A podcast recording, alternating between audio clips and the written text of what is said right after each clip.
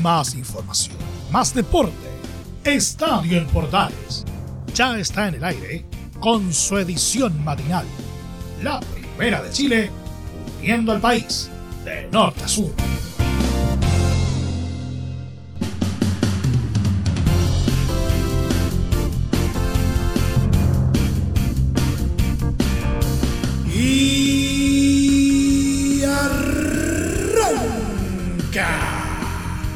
Señoras y señores, ¿cómo les va? Muy buenos días, bienvenidos una vez más, bienvenidos al show día miércoles, mitad de semana y estamos listos para entregar una nueva edición bastante cargadita en lo noticioso. A saber, destacamos el día de hoy lo que está pasando en el Sudamericano Sub-20, especialmente con el cometido de La Roja, que eh, obtuvo un importante triunfo ante Bolivia. Además, vamos a estar eh, eh, contándoles las últimas movidas en el fútbol eh, chileno, que no han sido pocas en las últimas horas, y también vamos a estar contándoles una rápida pasadita por las ligas internacionales. Y en nuestro querido polideportivo vamos a tener harto, harto tenis con lo que está pasando en el Challenger de Concepción, entre otras cosas. ¿ah? Así que ya lo saben, vamos a empezar de inmediato la presente entrega en los próximos 30 minutos, porque aquí arranca Estadio Portales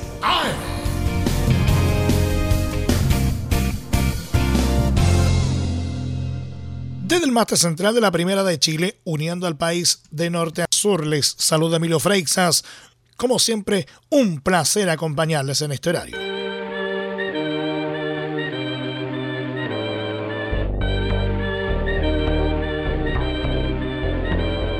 La selección chilena sub-20 logró un sufrido triunfo 1 a 0 sobre Bolivia este martes en el grupo B del sudamericano en Colombia resultado que los mantiene con vida para meterse en el hexagonal final del certamen.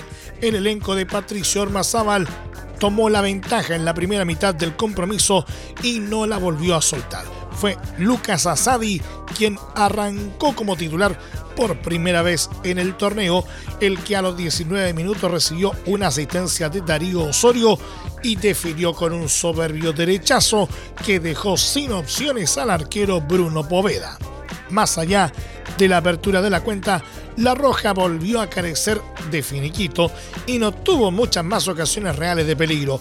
Vicente Conelli tuvo un frustrante encuentro y fue reemplazado en el descanso por Joan Cruz, que tampoco pudo aportar mucho más y solo recibió una tarjeta amarilla a los 80 minutos que lo dejará suspendido para el cruce de este sábado ante Venezuela en el cierre del grupo.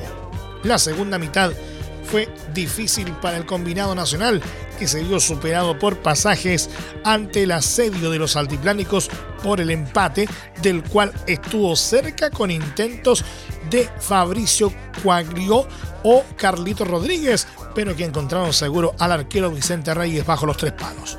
Igualmente, el desenlace fue aún más dramático para Chile, ya que en los 88 minutos, Marcelo Morales se fue a las duchas al recibir doble amarilla y posterior roja, algo que también lo hará perderse el choque contra los llaneros. Pese a esto, la ventaja mínima logró sostenerse hasta el pitazo final del cotejo. Con la victoria, la Roja trepó momentáneamente al tercer lugar de su grupo con cuatro puntos. Si bien le toca quedar libre con un triunfo en su restante duelo ante Venezuela. Y si Bolivia no suma ante Uruguay, le bastará para meterse en la siguiente etapa del sudamericano. Bolivia en tanto quedó cuarto con tres unidades, por lo que tratará de jugarse todas sus cartas frente a la Celeste que es líder con seis puntos.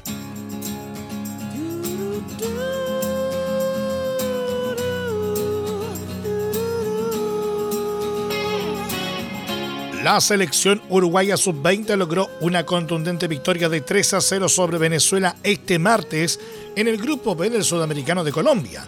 El elenco de la Celeste volvió a exhibir su potencial y no le dio mayores opciones a su rival en los 90 minutos, además de haber terminado jugando con mayoría numérica en el terreno de juego por la expulsión de Kevin Kelsey a los 48 minutos en el equipo llanero. Fue, eso sí, en la primera etapa que el conjunto uruguayo golpeó con los goles de Luciano Rodríguez a los 24 y Fabricio Díaz a los 42, mientras que el propio Rodríguez selló todo a los 65 minutos con el tercer tanto.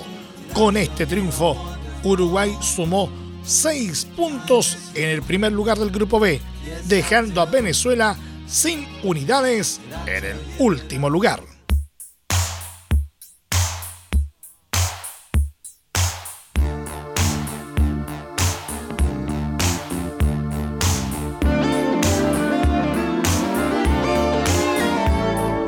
Dejamos atrás el sudamericano sub-20 para empezar a revisar lo que ocurre en el fútbol chileno. Universidad Católica realizó intensas gestiones para ser local este sábado ante Curicó Unido en el estadio Esterroa en Concepción por la segunda fecha del Campeonato Nacional, aunque falta la confirmación de las autoridades locales. La UC buscó este cambio debido al mal estado de la cancha en Santa Laura, en donde originalmente estaba programada la localidad de los Cruzados. Tanto la ANFP como Curicó Urido aceptaron que el partido se dispute en Concepción, pero falta la revisión de la delegación presidencial regional en el Vigo Vigo, que se realizará este miércoles, y la autorización de carabineros. Cruzados agradece a las autoridades regionales y a la ilustre Municipalidad de Concepción por la receptividad para acoger este partido y nos mantenemos a la espera de la confirmación oficial del cambio, indicó la UC en sus redes sociales. Además, la tienda cruzada anunció que los hinchas abonados podrán hacer uso del abono en este partido en Concepción en caso de ser aprobado y quienes no lo hagan recibirán un mail informativo con las alternativas de reembolso. El duelo de momento está fijado para el sábado a las 20.30 horas y será transmisión de Estadio en Portales.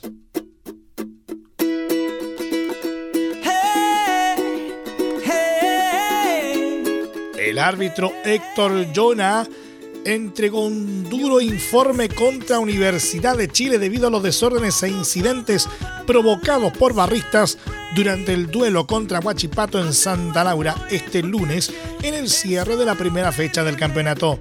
De acuerdo al registro divulgado por la ANFP, Jonah consignó que un grupo de hinchas de la U treparon las rejas perimetrales de la cancha, teniendo que hacer llamados por altoparlantes para detener esta situación. En el minuto 65, hinchas ubicados en la Galería Norte utilizaron punteros láser para apuntar a jugadores y al equipo arbitral durante lo que quedaba de partido.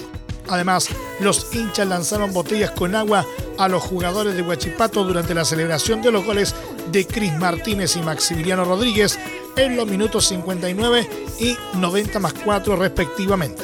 Para el final del partido también hubo otro grave incidente lanzan una butaca a la cancha proveniente de la tribuna Andes, donde se ubicaban hinchas de Universidad de Chile. Por último, Jonah también indicó en sus observaciones que el partido comenzó con tres minutos de retraso debido a los papeles que lanzaron los hinchas azules en el recibimiento del equipo.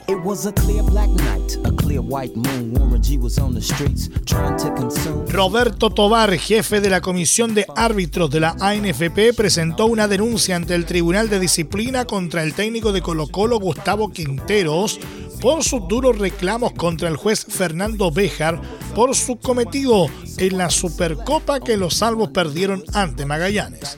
De acuerdo a información del diario La Tercera, desde la entidad que encabeza Tobar, creen que el adiestrador del cacique con sus dichos busca menoscabar la imagen de Béjar dañando la autoridad técnica y moral del juez.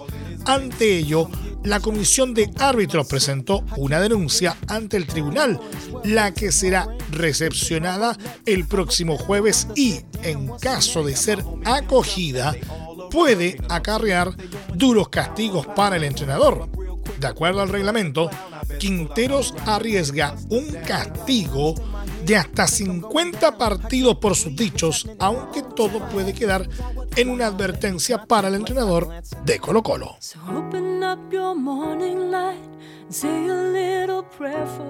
Siempre en Colo Colo, el defensor uruguayo Maximiliano Falcón logró acuerdo para renovar por dos años más su contrato con Colo Colo y permanecerá en el cuadro albo hasta diciembre de 2025. Gerardo Arias, agente del jugador, confirmó el fin de las negociaciones y se mostró satisfecho, más allá de que el jugador charrúa tuvo varios acercamientos de importantes equipos. Es indiscutido titular y mejor defensor de Chile y tuvo muchas posibilidades desde Brasil, México, de los dos grandes de Uruguay.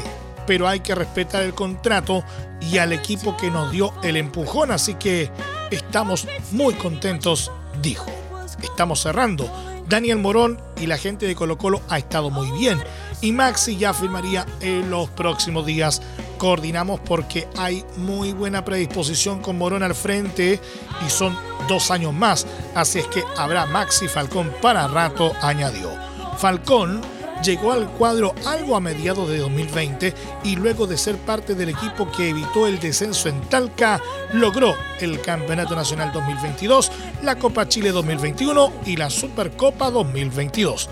La renovación de Maximiliano Falcón supone una buena noticia para los salvos, dado que es posible que Emiliano Amor deba operarse por una lesión que afecta a uno de sus tobillos, por lo que estará ausente en buena parte del primer semestre, incluso siendo opción viajar a Europa para entrar a quirófano. Ante ello, el técnico Gustavo Quinteros insistió en sumar a un nuevo defensor central. Entre Marco Grande y Marco Chico, media vuelta y vuelta completa. Escuchas Estadio en Portales en la Primera de Chile, uniendo al país de norte a sur.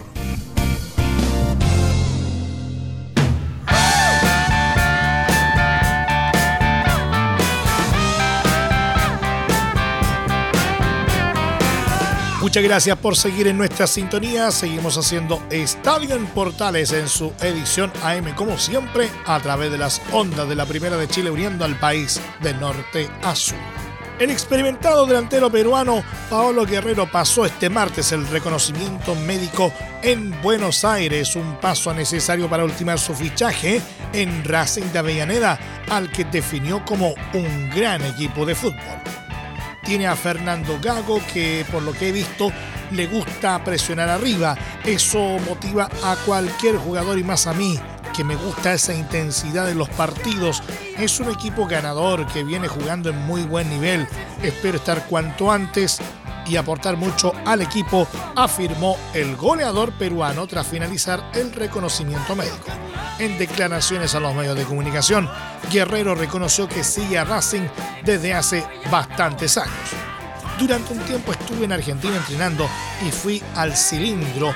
Sé de toda la historia de Racing. Viene de ser campeón de la Supercopa Internacional en Abu Dhabi. Palabras sobran, manifestó. El fichaje del Internacional de 39 años sacudió el mercado del fútbol argentino que podría contar con el ex jugador del Bayern Múnich después de 10 años en Brasil. Tras forjar su carrera en Alemania tanto en el Bayern Múnich como en el Hamburgo, Guerrero jugó en el Corinthians 2012-2015, en Flamengo 2015-2018, el Inter de Porto Alegre 2019-2021 y el Avaí 2022. De ultimarse su rúbrica por la academia, el histórico goleador de la selección peruana, ganador de una Copa Intertoto en el Hamburgo, un Mundial de Clubes con el FLA y una Recopa Sudamericana con el Corinthians, luchará por un lugar en la ofensiva del equipo que conduce Fernando Gago con Maximiliano Romero y Nicolás Reniero. Su último partido fue el 2 de octubre de 2022 cuando disputó apenas 22 minutos contra el Atlético Goyanense.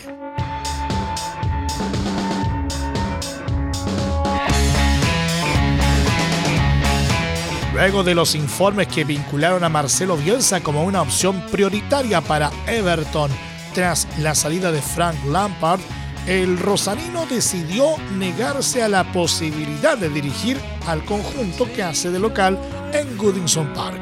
Según reportes del Daily Mail, el loco no consideró una buena opción para su carrera llegar a un equipo que está muy complicado en la tabla de posiciones, pues actualmente los Toffees marchan penúltimos con 15 puntos, superando al colista solo por una mejor diferencia de gol.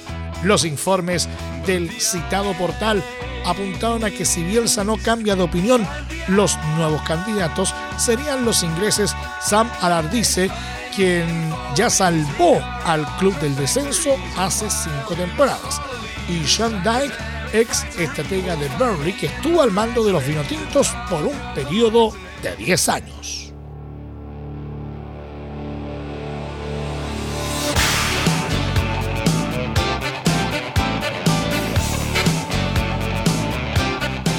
Y una curiosidad de aquellas en el fútbol internacional sábado 21 de enero.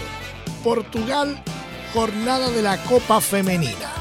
En cancha, Benfica y Sporting. Minuto 41 y sucede un hecho que ya ha dado la vuelta al mundo. En el minuto 44 del primer tiempo, la juez del encuentro sacó una tarjeta.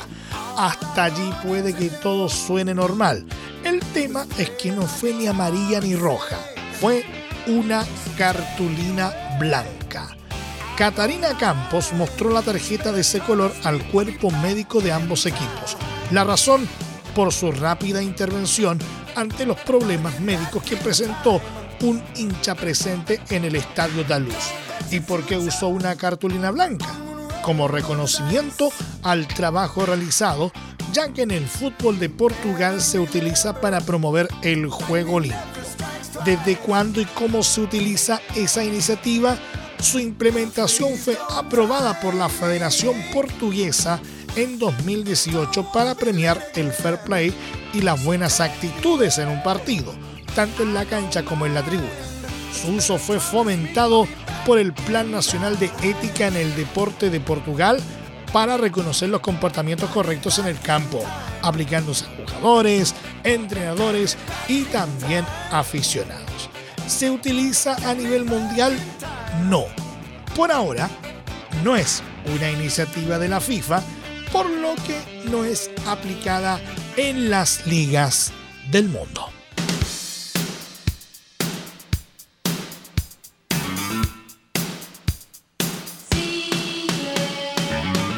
Vamos a nuestro querido polideportivo que está bastante cargadito al tenis el día de hoy, eh, especialmente en lo que respecta al Challenger de Concepción. El chileno Alejandro Tavilo, número 102 en el ranking ATP, avanzó este martes a la segunda ronda del Challenger de Concepción tras protagonizar una gran remontada por 1-6, 7-6 y 6-1 ante el argentino Mariano Navone, número 239. Tabilo, segundo favorito en la arcilla penquista, tuvo un nefasto arranque ya que solo ganó el primer game y después sufrió tres quiebres consecutivos ante el trasandino. En la segunda manga, el zurdo oriundo de Canadá se repuso y batalló para no despedirse tempranamente del torneo, mostrando su jerarquía en el tiebreak en donde no se dio puntos. Finalmente, en el tercer parcial, Tavilo sufrió un quiebre en el primer game, pero volvió a recuperarse y rompió tres veces el juego del rival para quedarse con el triunfo tras un total de 2 horas y 22 minutos de partido. En la próxima fase, Tavilo enfrentará al italiano Luciano Darderi, número 206, quien eliminó al argentino Guido Andreozzi, número 368, por 6-3 y 6-2. El tenista chileno Gonzalo Lama, número 238 del mundo, batalló, pero cayó por 1-6, 7-5 y 5-7 en su encuentro de tres sets ante el argentino Federico Del Bonis, número 136, y se despidió del Challenger de Concepción en la primera ronda. El comienzo fue todo para el trasandino, quien cerró la primera manga con un contundente 1-6. Sin embargo, el León logró reponerse, quebró el servicio de su rival y obtuvo un 7-5 a favor en el siguiente set. En la definición, Lama concedió un par de errores en los últimos puntos, lo que le hicieron quedar eliminado con un 5-7. Del Bonis cortó una sequía de cuatro meses sin títulos, despachando al chileno de la competición. Ahora, Lama apuntará hacia la Copa Davis que se disputará a partir del próximo 3 de febrero ante Eslovaquia en La Serena.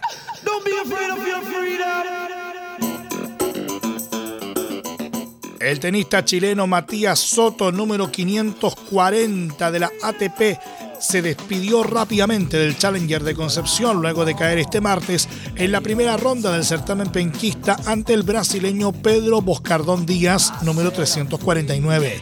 El jugador nacional, beneficiado con una invitación por la organización, se inclinó por 6-0 y 6-2 en un partido que se prolongó por una hora y 17 minutos.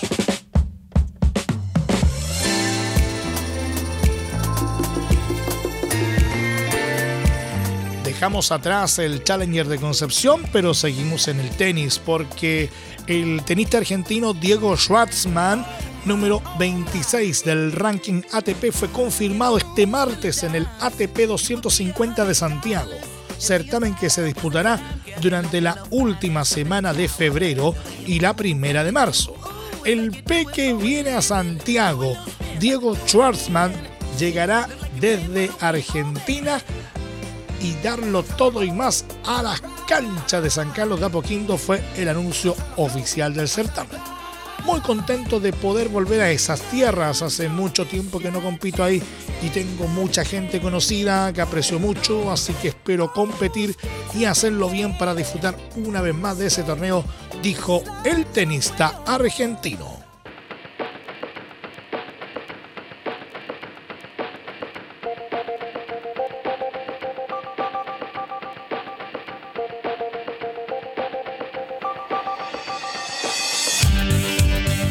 Dejamos atrás el tenis y cambiamos de ámbito. Kevin Durant, jugador de los Brooklyn Nets de la NBA, continuará de baja al menos otras dos semanas tras ser evaluado del esguince en el ligamento colateral tibial de la rodilla derecha que sufrió a principios de enero. Los Nets señalaron este martes en un comunicado que Durant fue examinado el lunes por el doctor Riley Williams III y que aunque el especialista está muy satisfecho con la evolución y la recuperación está progresando como se esperaba, el jugador seguirá de baja. Durant seguirá fortaleciendo su rodilla y esta semana empezará a correr y realizar actividades en la pista de baloncesto. Está previsto que sea evaluado de nuevo en otras dos semanas, añadió el comunicado de los Nets. Y nos vamos. Muchas gracias por la sintonía y la atención dispensada. Hasta aquí nomás llegamos con la presente entrega de Estadio en Portales en su edición AM, como siempre, a través de las ondas de la Primera de Chile, uniendo al país de norte a sur. Les acompañó Milo Freixas. Muchas gracias a quienes nos sintonizaron a través de las distintas plataformas de Portales Digital a través de los medios unidos en todo el país y por supuesto también a través de la Deportiva de Chile radiosport.cl. Continúen en sintonía de Portales Digital porque este verano tenemos la mejor programación para todos ustedes. Más información luego a las 13.30 horas en la edición central de Estadio en Portales junto a Carlos Alberto Bravo y todo su equipo. Recuerden como siempre que a partir de este momento este programa se encuentra disponible en nuestra plataforma de podcast en Spotify, en los mejores proveedores de podcasting y desde luego en www.radioportales.cl. Que tengan todos un muy buen día. Más información, más deporte. Esto fue Estadio en Portales, con su edición matinal. La primera de Chile, viendo al país de norte a sur.